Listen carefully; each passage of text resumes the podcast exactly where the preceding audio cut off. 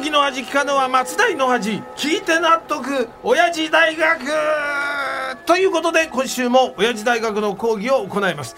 えー私が当親父大学のパッション教授吉田照美であります。いやー教授、はいはいはい。その場しのぎの男たちも無事に楽日を迎えられてよかったいなやいやまあ我々もねヒヤヒヤしたぐらいですから、まあ、当事者の皆さんはもう心配でね眠らない時期もあったことでしょうねこれね。特に B 作あたりはそうかもしれんな、うんうんまあ俺が偉そうに B 作っていうのもおかしいけどな。いやいやまああの喜劇役者の伊藤四郎さんは東京ボードビル賞の座長であるあの佐藤 B 作さんとは公私ともに親しいですから、まあ、実際 B 作って呼んでらっしゃるみたいですけど、B ね作さんって言ってるみたいだよ、ああ本当はね。いやそれにしてもあの今回の公演もね大好評でしたねこれね。ああまあ俺も見た時は、ん。満員のお客さんで会場からは大きな笑い声も聞こえたな、まあ僕はあのちょっと拝見できてないんですけど相当面白かったらしいですねこれね。あさすが伊藤四郎はいい役者だな。あれ？棒読みで伊藤四郎さんを絶賛してるこの声を久しぶりに聞きましたね今日は。あ久しぶりすぎて、うん。名前がすぐには出てこないんだもんだな。誰だっけ？誰か私のこと探していますいやいやか別に探しちゃいないよお待たせしました。お待たせしすぎたかもしれません。やけに引っ張るな棒読みで引っ張るおね久しぶりです。元伊沢温泉観光協会の保坂真由美です。もう素人が思いっきりもったいつけてますけどね。そうは言ってもですね保坂真由美を待ってる熱心なファンがいるのもねこれ事実ですけどね。それはい。いくら棒読みでも、いい役者だって褒められたら伊藤四郎だって嬉しいと思うぞ、まあまあね褒められて怒る人はいませんからそうよ。ね。じゃああのおじいちゃんもですねごひいきの伊藤四郎さんが褒められて気分がいいところで講義にこれ入りましょう。よし、ね今日は何について教えるんだ、今日のまあ今週のテーマですけどこれ犯罪なんですけどね、犯罪って言えば俺先週の放送からえ？ずーっと気になっていることあるんだよ。なんですか？ほら先週中野のアパートのトイレの下りがあっただろ。ああ確かにありましたけどね。俺どこが気になるんですか？いやいやじゃあ、まあ先週聞いてない人のためにちょっとやってみああようお願いします。梅雨明け青空快晴青い空白い雲入道雲ゲリラ豪雨びしょびしょ。わあ助けてくれ。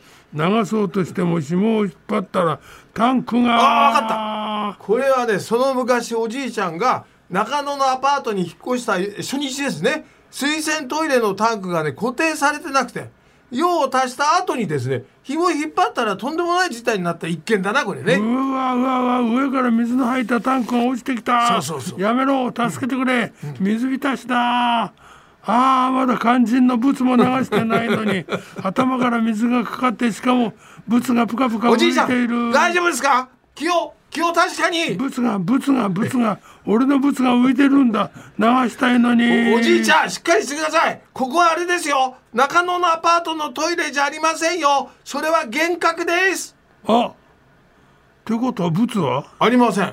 大丈夫です。んなわけないだろう。いやいやいや。今確かにそこに浮いてたんだえあった佐々木様は浮いていたブツを自分のポケットに隠したな。それこそそんなことするわけないでしょう。誰が何のためにそんなブツをポケットに隠すんですか。頼まれても嫌ですよそんなの。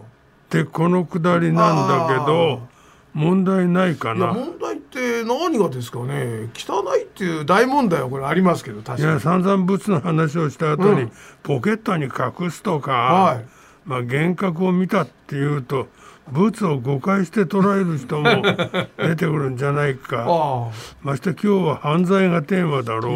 案外心配性ですよね。じゃあ,、あの一応断りを入れておきますかこれ。そうしよう。うん。いいですか皆さん。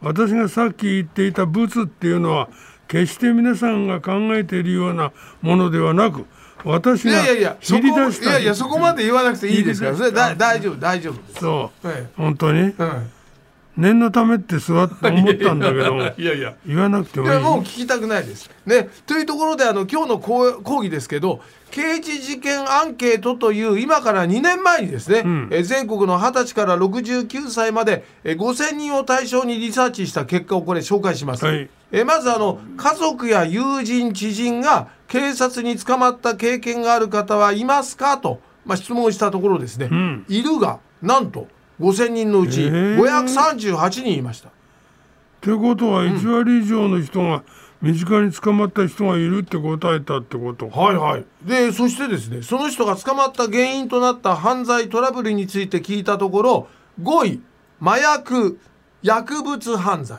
で4位が暴行、3位が傷害。2位が痴漢わいせつで第1位があれ？やんないですか？やんないですか？えここは過去に逮捕を連行された時に何度もパトカーに乗っている教授がふさわしいだろ？譲るよ。いやいや僕は確かにパトカーには乗ってますけど被害者として乗っただけでね逮捕された経験はありませんから。でもあのじゃあ一応やっときます。ダラダラダラダラダラストトントン。うえダッサいやいやいやいやいいですよ。おまわりさんこいつをドラムロールダサダサ罪ダサダサ罪で 逮捕してください。いや本当ひどいことをおっしゃいますよね、えーちなみにですねこの第1位は万引き窃盗で18%でした。しかし本当に犯罪って案外、身近に潜んでるもんだな。まあまあついね魔が差すってこともありますからこれね、うんうんうんえーということでいろいろ皆さんご注意ください。さあ今週はここまででございます。それじゃああの締めに行っちゃってください。お願いします。じゃあ行くぞ。うーんシロ。今日もまたまた一つ知恵つけちゃったもんな、物をポケットに隠すってリアルだよね、